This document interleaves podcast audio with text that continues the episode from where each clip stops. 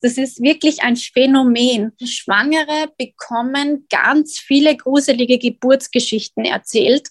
Ähm, meine Vermutung ist, dass die Personen dann ihre eigenen Erfahrungen aufarbeiten. Aber das ist natürlich ganz eine schlechte Idee, das mit Schwangeren zu machen. Und da ist meine Empfehlung und mein Appell an die Schwangeren, dass sie da wirklich sofort Stopp sagen. Es tut mir jetzt leid, aber ich weiß nicht, was das jetzt mit meiner Schwangerschaft zu tun haben soll.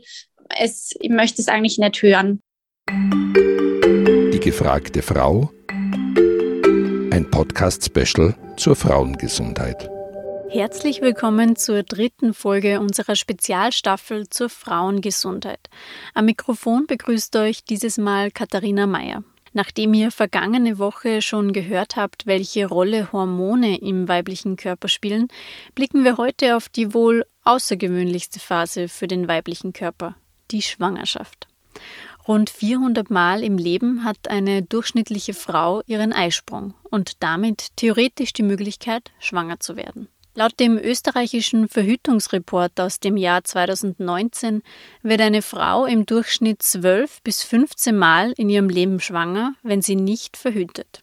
Das hört sich jetzt erstmal sehr viel an, doch was vielen Frauen und auch Männern nicht bewusst ist, auch weil es immer noch ein Tabuthema ist, Frauen haben in ihrem Leben mehr Fehlgeburten, als sie Kinder gebären denn meist verlieren sie den Embryo schon so früh, dass seine Frau gar nicht merkt, schwanger gewesen zu sein.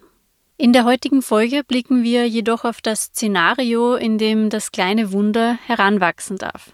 Im ersten Teil wird die Hebamme Yvonne Teufel über ihren Beruf sprechen. Sie wird Tipps für mehr Gelassenheit während der Schwangerschaft geben und sie wird einige Mythen aufklären, die sich zum Teil immer noch hartnäckig halten. Gegen Ende der Folge kommt außerdem noch die Salzburgerin Lisa Theresa Michael zu Wort. Sie ist eine Dula, das heißt, sie unterstützt Frauen emotional vor, während und nach der Geburt. Doch nun erklärt uns erstmal Yvonne Teufel, worauf es bei ihrer Arbeit als Hebamme ankommt. Herzlich willkommen, Yvonne Teufel, und danke, dass du dir heute Zeit genommen hast. Ja, gerne. Ich freue mich ebenfalls. Yvonne, du bist ähm, Hebamme. Warum hast du diesen Beruf ergriffen und was ist für dich das Schöne daran? Ja, das war ganz äh, spannend. Ich wusste, ich möchte gerne einen sozialen Beruf machen. Krankenschwester war mir so vom Berufsbild ein bisschen zu schmal und ähm, eine Freundin hat dann zu mir gesagt, werd doch Gynäkologin. Und da habe ich dann mich ein bisschen befasst mit der Ausbildung das ist ein sehr langes Studium. Und zum Glück ähm, ist uns dann noch die, der Hebammenberuf eingefallen und ich hatte dann überhaupt keine Vorstellung, äh, was der Job heißt und habe mich dann in einem Krankenhaus beworben als Freiwillige, habe dann in erster Linie ähm, ähm, serviert und so, also keine medizinischen Sachen gemacht.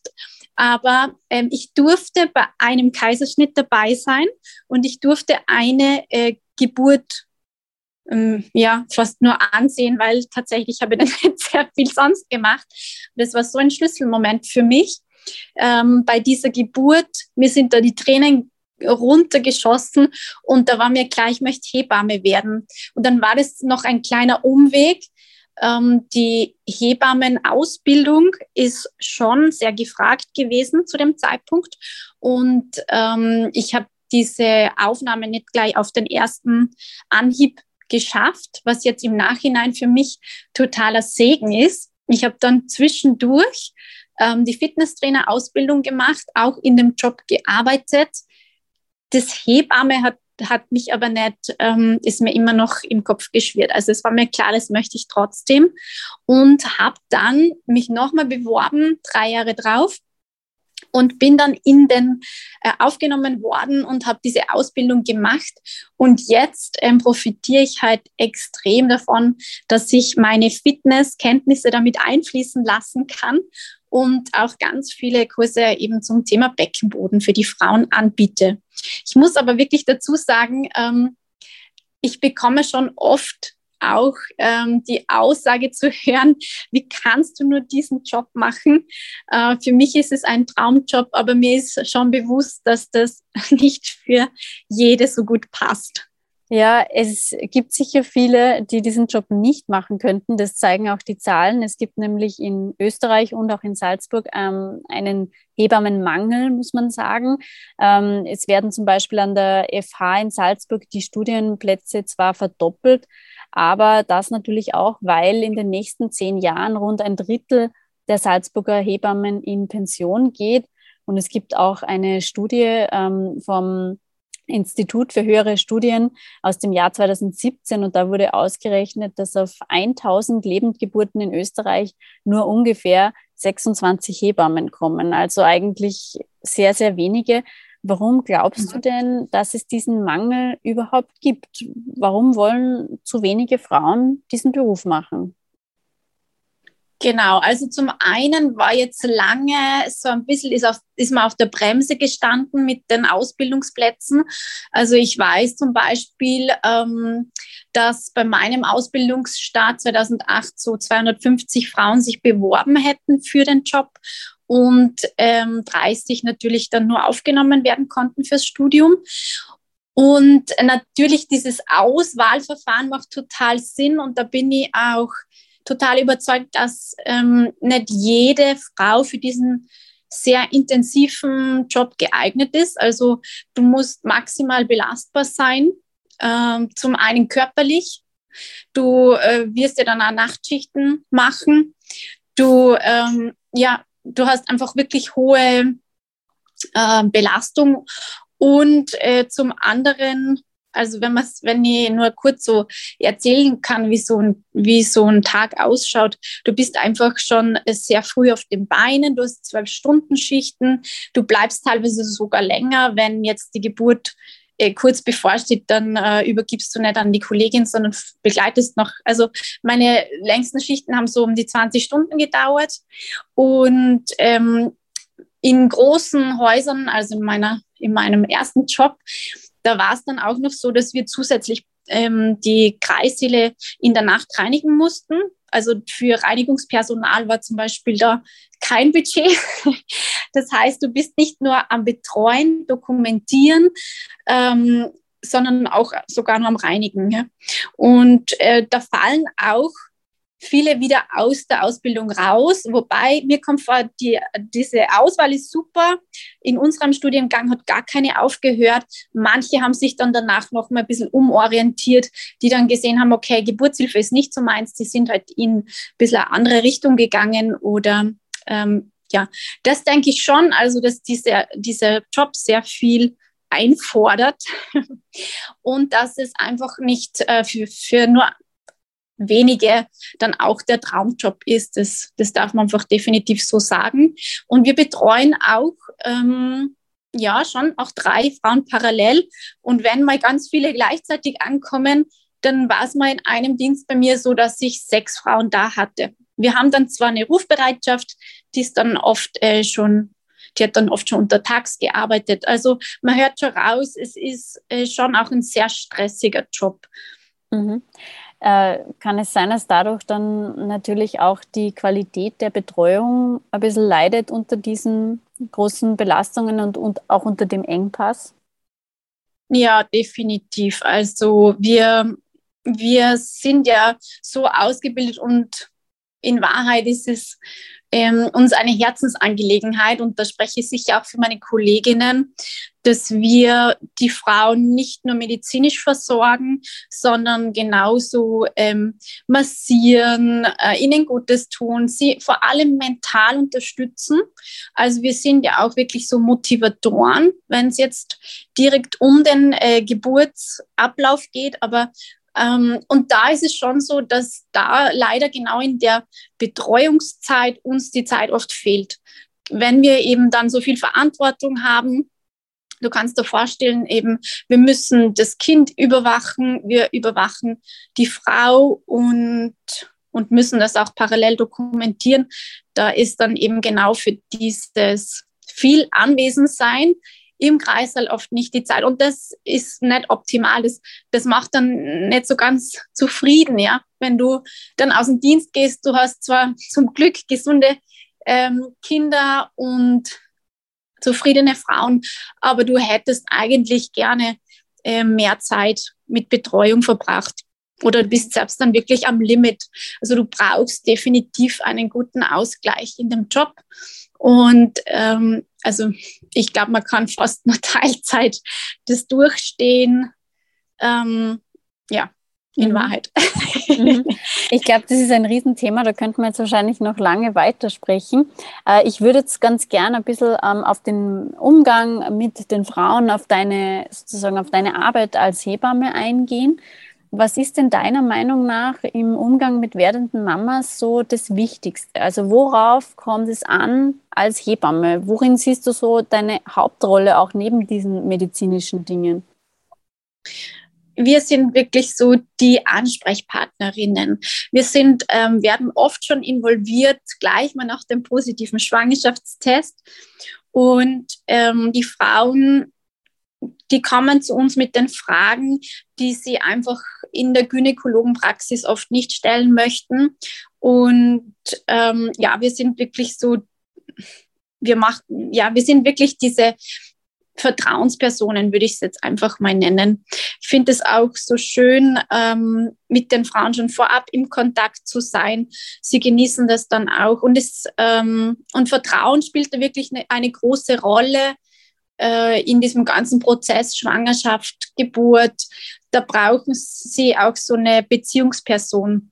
Und da dürfen wir Hebammen das ein bisschen einnehmen. Mhm. Jede Frau geht ja mit der Schwangerschaft anders um. Also die einen fühlen sich wohl, die anderen sind sehr nervös oder haben Angst vor der Geburt.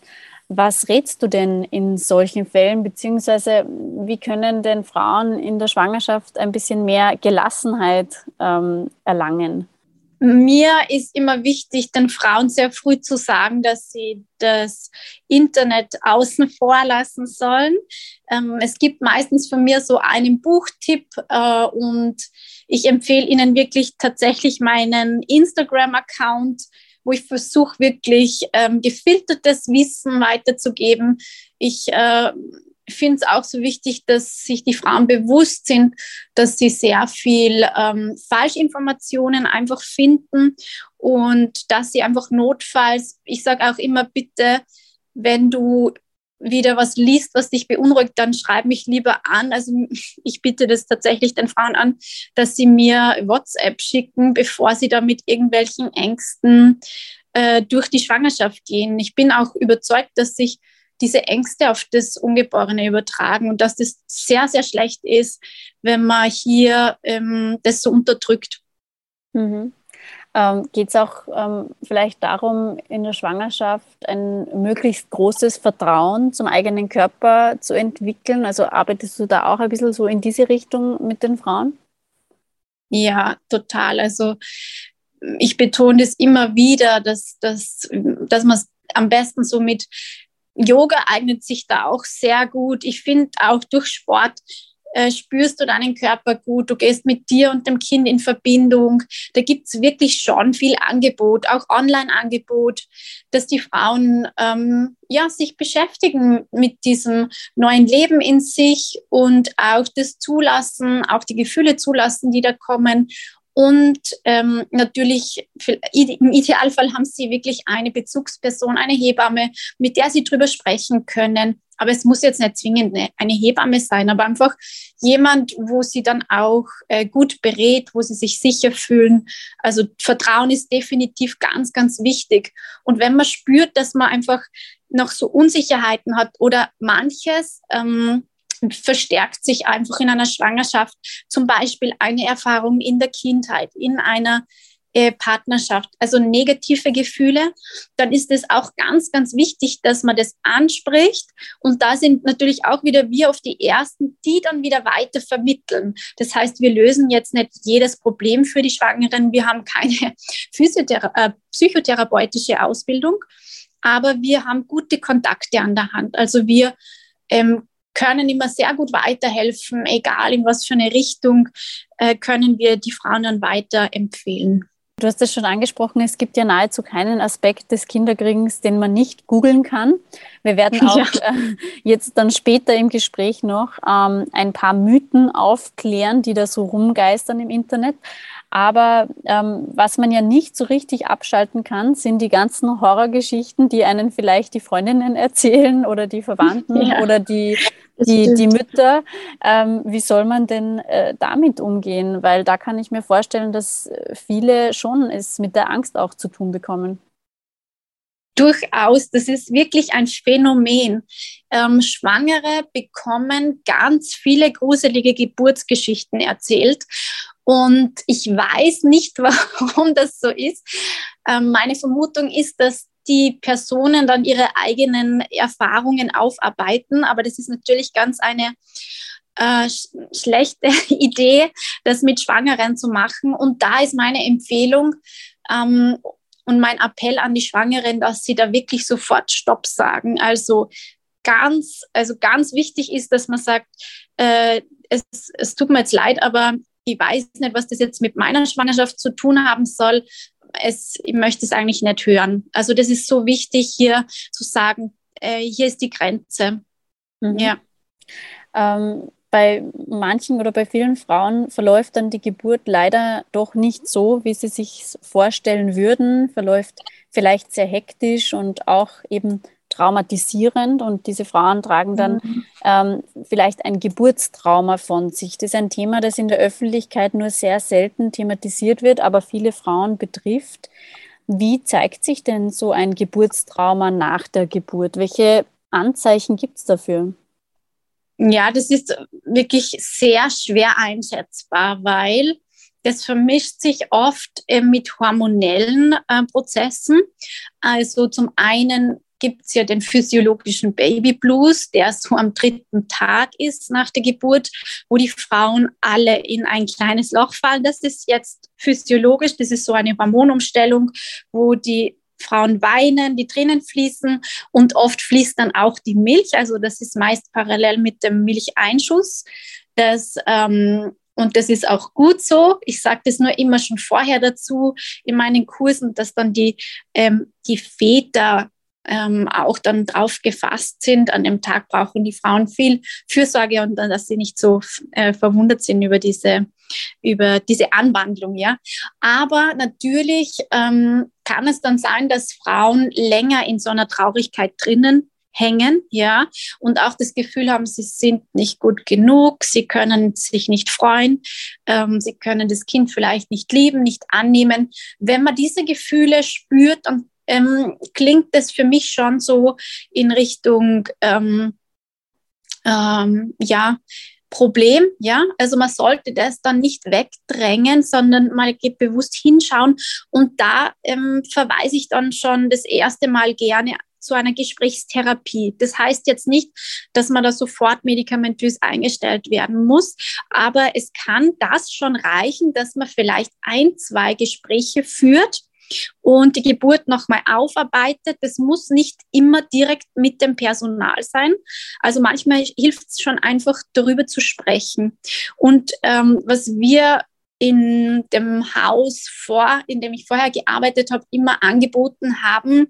Wir sind dann oft nochmal im Krankenhausaufenthalt vorbeigekommen und haben die Geburt besprochen, weil auch das kann vielleicht sowas schon verhindern, dass man sagt, ähm, das ist jetzt traumatisch, sondern vielleicht ging es einfach darum, nochmal das äh, zu Revue passieren zu lassen.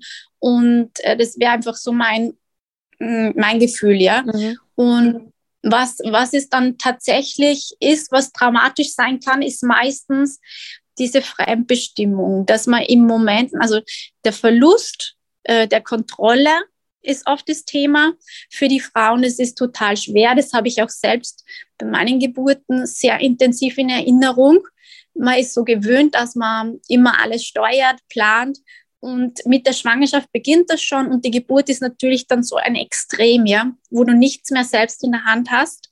Und das kann schon auch mal ähm, traumatisierend sein, dass ähm, Entscheidungen getroffen werden, äh, wo du jetzt nicht viel Mitspracherecht hast, ja, weil einfach das muss jetzt sein und das ist oft schwer zu verstehen, leichter dann aufzuarbeiten, indem man eben mit der Hebamme, dem Arzt noch mehr Gespräche führt. Mhm. Mhm.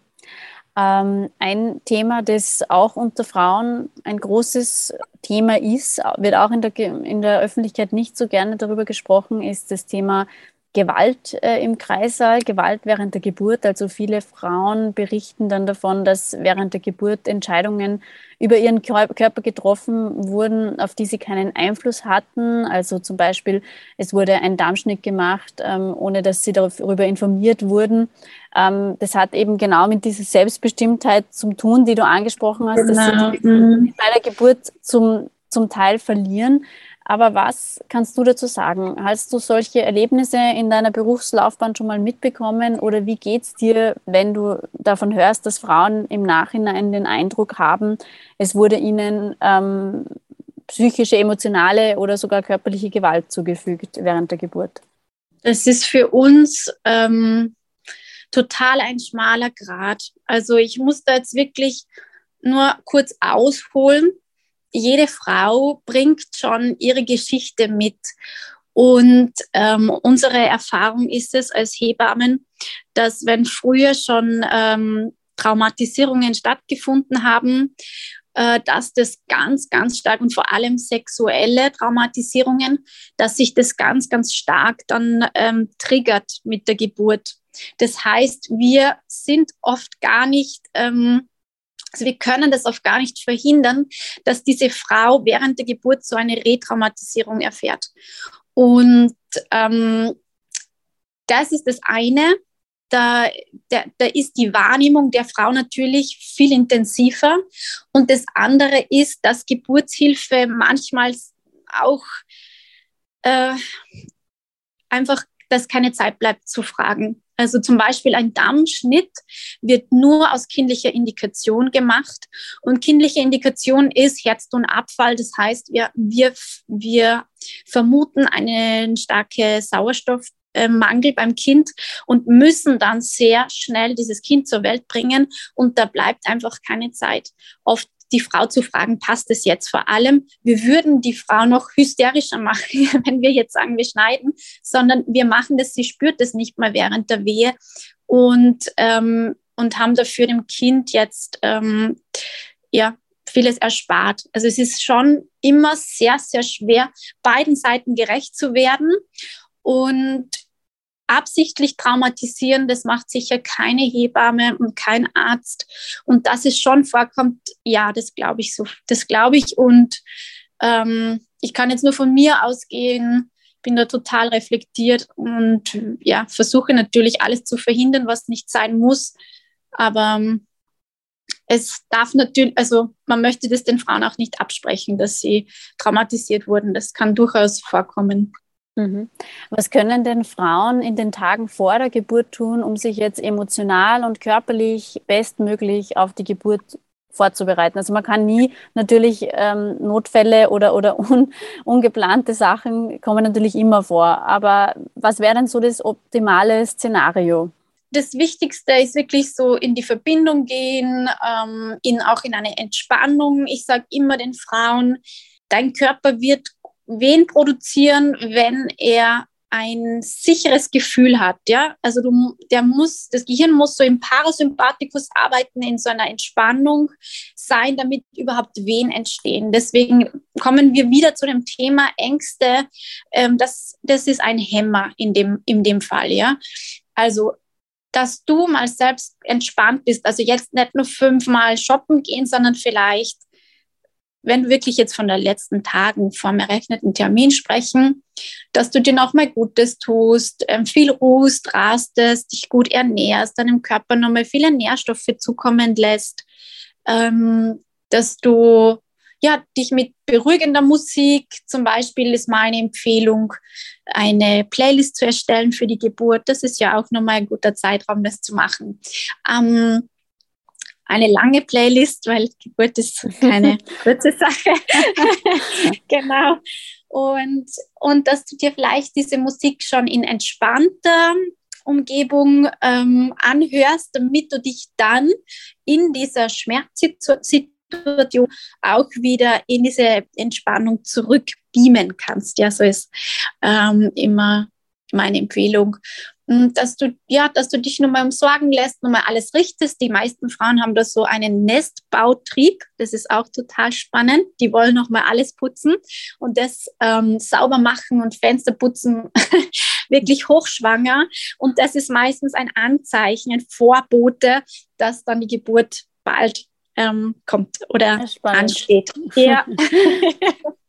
ja, ich würde jetzt gern ähm, zu den Mythen kommen, äh, die wir angesprochen haben. Mythen begleiten jede Frau in der Schwangerschaft und auf deinem Instagram-Kanal klärst du einige von diesen Mythen auf und auf ein paar davon wenn wir jetzt zu sprechen kommen. Und der erste Mythos ist einer, ähm, den wahrscheinlich auch jene kennen, die äh, nicht schwanger sind und den auch sogar Männer wahrscheinlich kennen, äh, nämlich ähm, Junge oder Mädchen, das Geschlecht lässt sich doch vom Bauch ablesen, oder? Also von der Form des Bauches.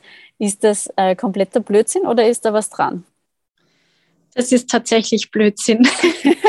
Aber man hatte früher einfach keine Möglichkeit mit Ultraschall und deswegen haben sich die Leute einfach kreativ was einfallen lassen. Mhm. Dann ein anderer Mythos, ähm, der sich jetzt wirklich konkret auf den medizinischen Aspekt und auf die Schwangerschaft ähm, bezieht, ist, äh, dass man keine heißen Bäder in der Schwangerschaft nehmen sollte und schon gar nicht mit Aromaölen. Was hat es denn damit auf sich? Stimmt das? Nein, also das stimmt auch nicht. Der Ursprung ist sicher, dass viele Schwangere kreislaufmäßig bisschen belasteter sind oder schneller mal einen Kreislauf-Kollaps ähm, ähm, haben oder sich einfach dann nicht so wohlfühlen. Aber jede Frau spürt ja selber sehr gut, was ihr gut tut und was nicht. Und deshalb ähm, kann man das Bad genau so einlassen, wie man es fein findet. Das Baby hat in seiner Fruchthöhle immer die gleiche Temperatur. Also das Baby hat, ähm, spürt das nur, wenn es der Frau selbst schlecht geht. Also die würde, jede Schwangere würde niemals irgendwas tun, was ihr selbst nicht gut tut. Mhm.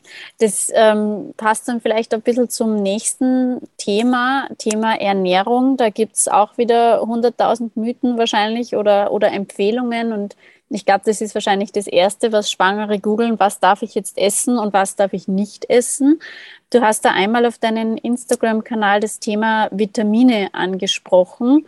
Ähm, was kannst du denn dazu sagen? Wie, ähm, welche Vitamine sollten ähm, Schwangere zu sich nehmen und reicht es durch die Ernährung oder brauchen sie ähm, Vitaminkapseln oder irgendwelche ähm, Zusatzprodukte?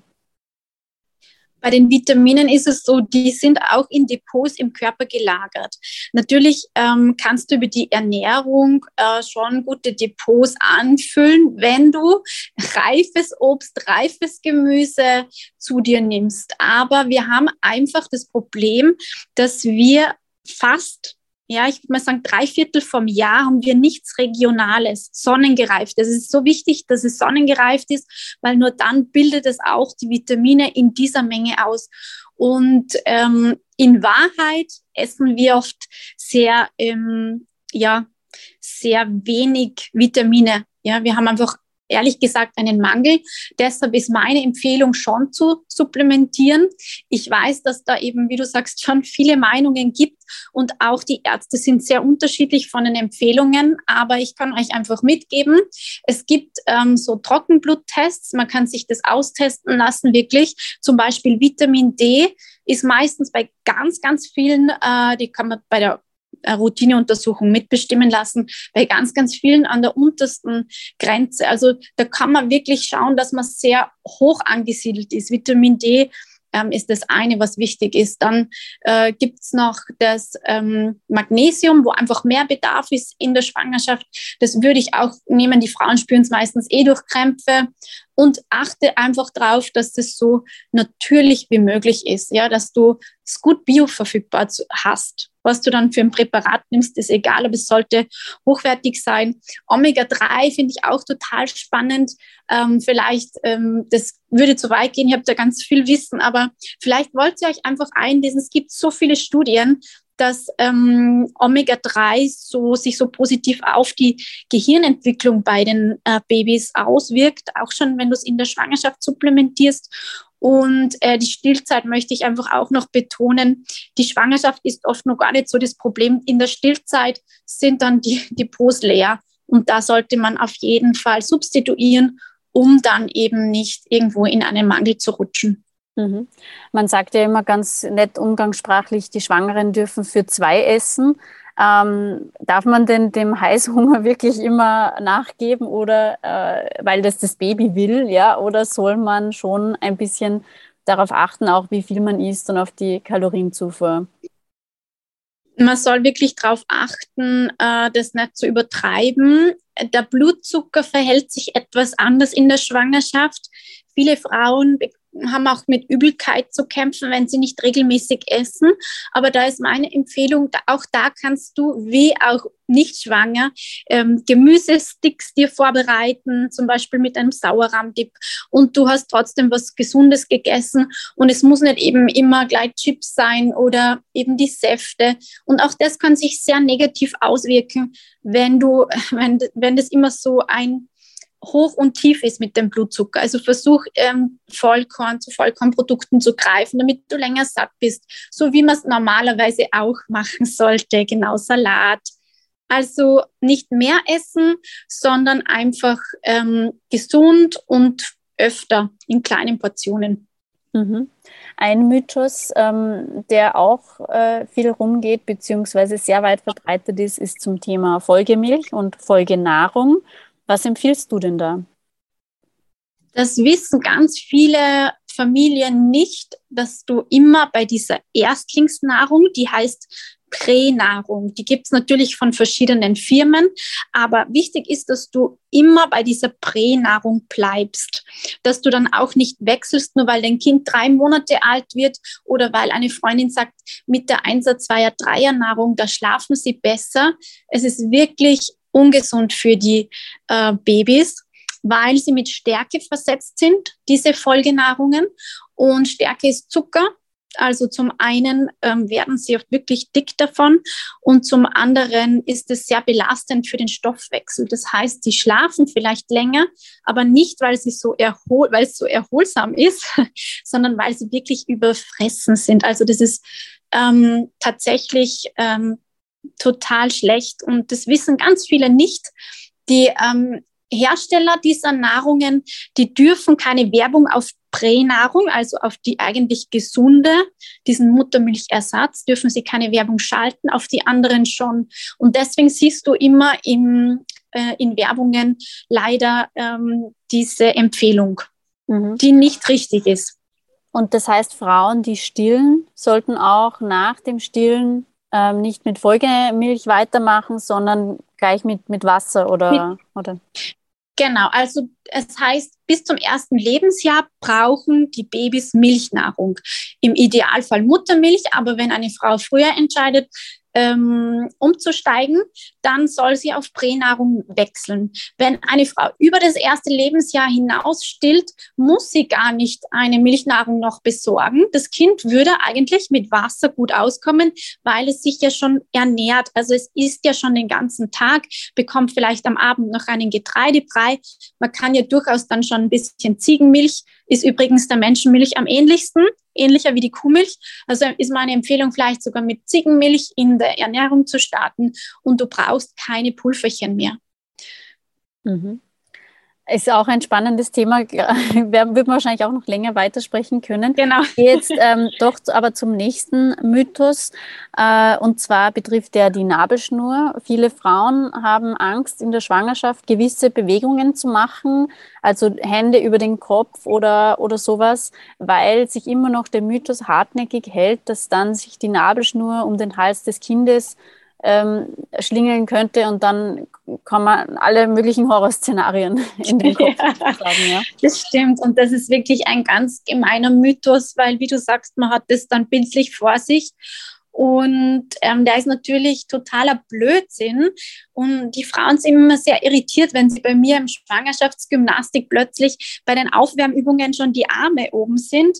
Äh, dann sage ich immer gleich dazu, alles gut, ihr dürft ganz normal eure Arme nach oben heben. Ähm, das ist wieder so. Früher hat man sich einfach einiges nicht erklären können, warum etwas wie ist. Jetzt wissen wir, die Babys äh, schlagen viele Purzelbäume im Bauch. Der Mutter, die haben ja richtig viel Platz. Und die Nabelschnur ist lange. Und dass sich die so äh, rundherum wickelt, ist was ganz, ganz Physiologisches.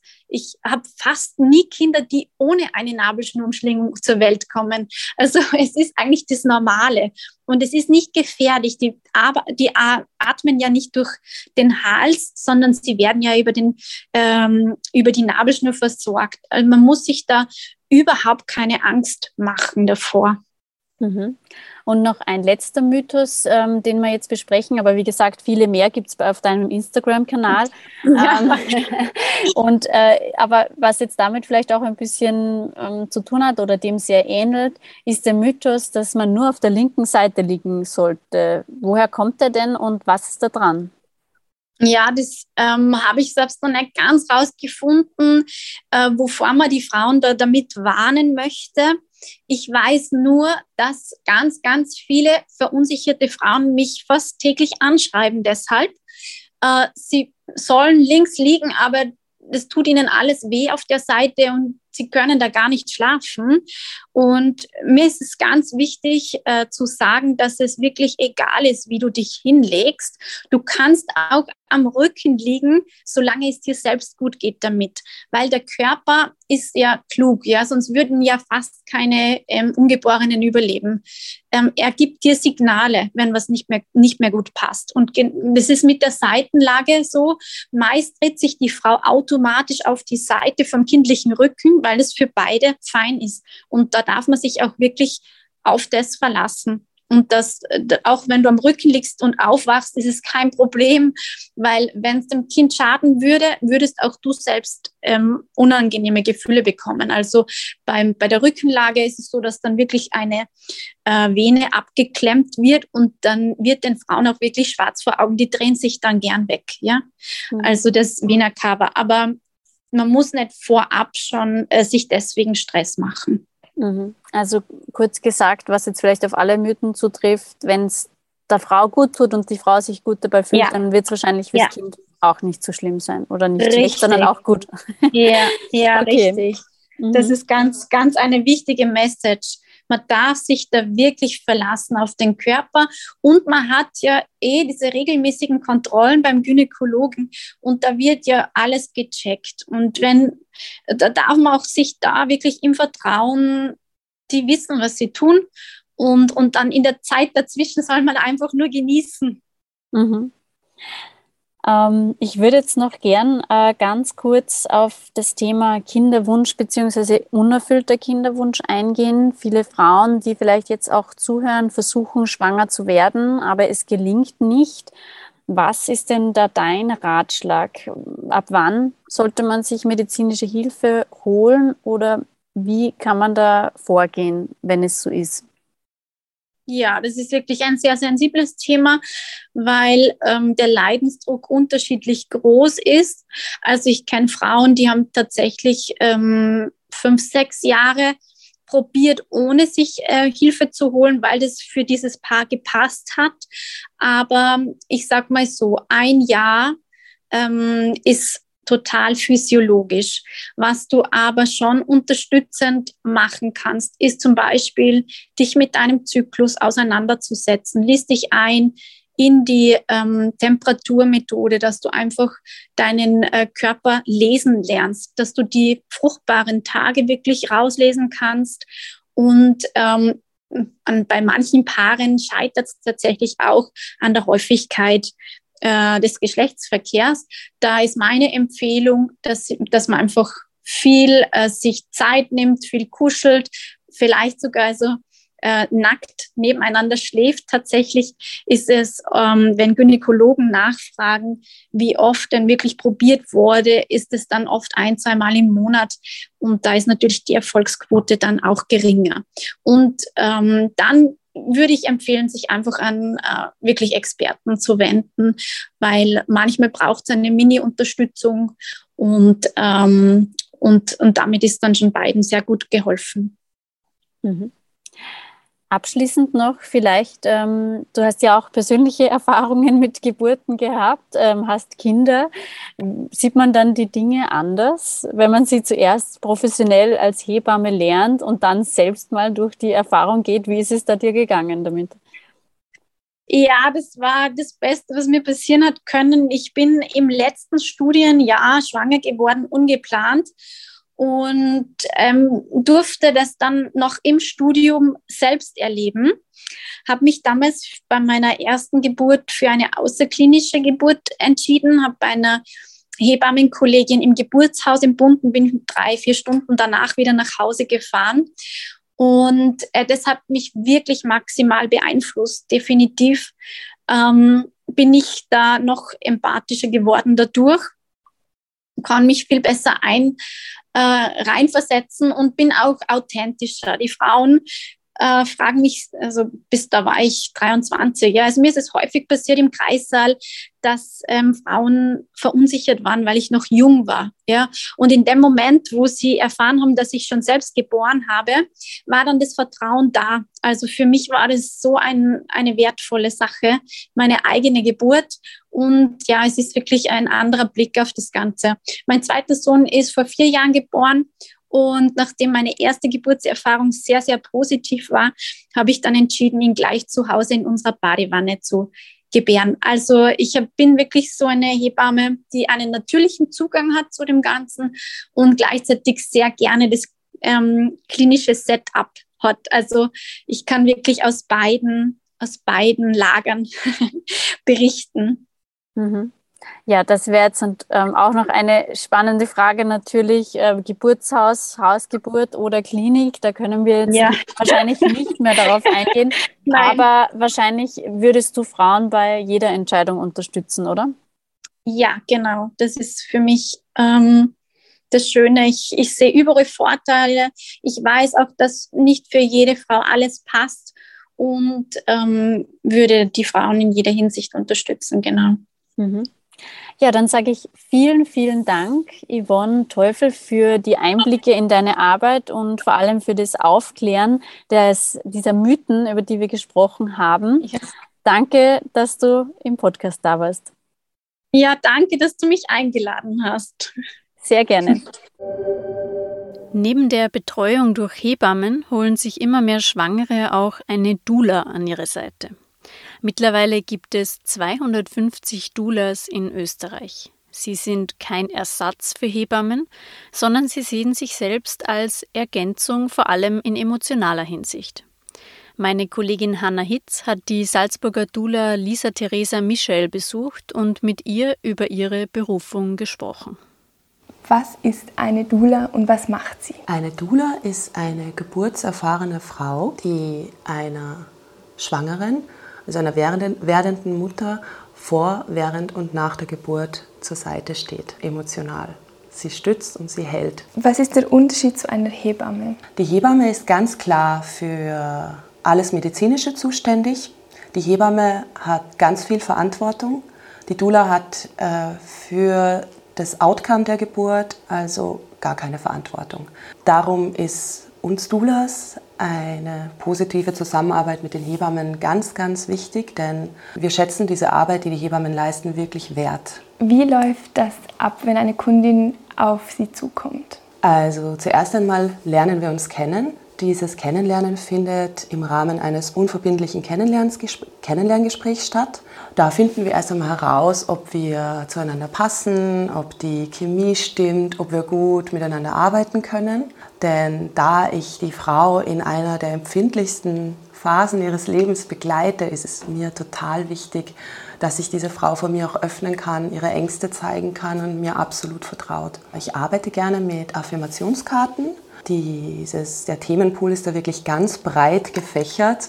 Beispielsweise wird dieses Thema Epiduralanästhesie aufgegriffen, Schmerzen während der Geburt, wie geht die Frau mit den Schmerzen oder wie mit den Schmerzen am besten umgegangen werden kann. Und da geht es ganz stark darum herauszufinden, in welchen Bereichen sich die Frau unsicher fühlt, in welchen Bereichen sie vielleicht mit Ängsten konfrontiert ist und wo man eben noch ein bisschen daran arbeiten kann, dass die Frau ganz sicher und selbstbestimmt ihre Geburtsreise antritt. Wie kann man positiv in eine Geburt gehen, angstfrei in eine Geburt gehen? Also ich glaube, angstfrei in eine Geburt zu gehen, ist manchmal gar nicht möglich, denn eine Angst ist ja nicht immer was Schlechtes. Eine Angst zeigt einem ja oft nur, dass man jetzt mit einer Situation konfrontiert ist, die einem unbekannt ist, in der man noch nie war.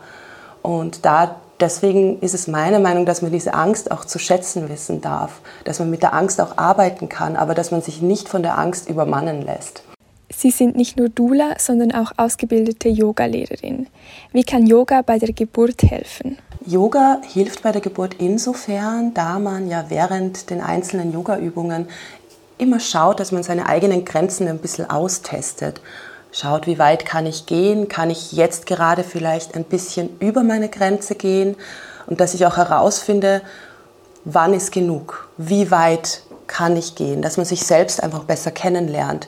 Und eine Yoga-Einheit stellt einem wirklich den Rahmen dafür bereit, sich selbst besser kennenzulernen, herauszufinden, wo liegen meine Stärken, wo liegen meine Schwächen. Yoga gibt einen auch etwas ganz Praktisches an die Hand, um seinen eigenen Atem zu erforschen. Und unser Atem ist ja bei der Geburt unglaublich wichtig. Frauen, die ganz bewusst atmen, die ganz gezielt ihren Atem in bestimmte Körperbereiche hinführen, die das üben und praktizieren, die sind auch so im Leben oft viel mehr mit sich selbst verbunden, treten ganz bewusst in ihre Umwelt. Und genau, also da ist Yoga wirklich nicht nur mein Rezept, sondern ein sehr wirksames Werkzeug, das sich Frauen nicht nur vor der Geburt, sondern auch während der Geburt und vor allem auch nach der Geburt mit Baby auch gerne an die Hand gebe. Und damit sind wir am Ende dieser Spezialausgabe der gefragten Frau zum Thema Schwangerschaft. An dieser Stelle ist es uns noch wichtig zu erwähnen, dass es natürlich auch viele Frauen gibt, die ungewollt schwanger wurden und sich möglicherweise für einen Abbruch entscheiden. Dieses Thema haben wir in zwei früheren Podcast-Folgen bereits ausführlich behandelt. Ich habe damals mit Petra Schweiger von der Gynmed-Ambulanz in Salzburg gesprochen. Sie ist Psychologin und berät Frauen, die sich für eine Abtreibung entschieden haben.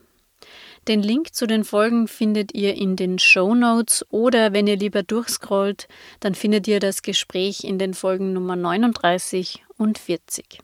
Damit verabschiede ich mich für heute und hoffe, dass ihr auch in der nächsten Folge unserer Spezialstaffel zur Frauengesundheit wieder mit dabei seid. Wenn euch dieser Podcast gefällt, freuen wir uns über eure Weiterempfehlung. Anregungen, Kritik und Feedback könnt ihr uns gerne an podcast.sn.at schicken. Bis zum nächsten Mal bei der gefragten Frau.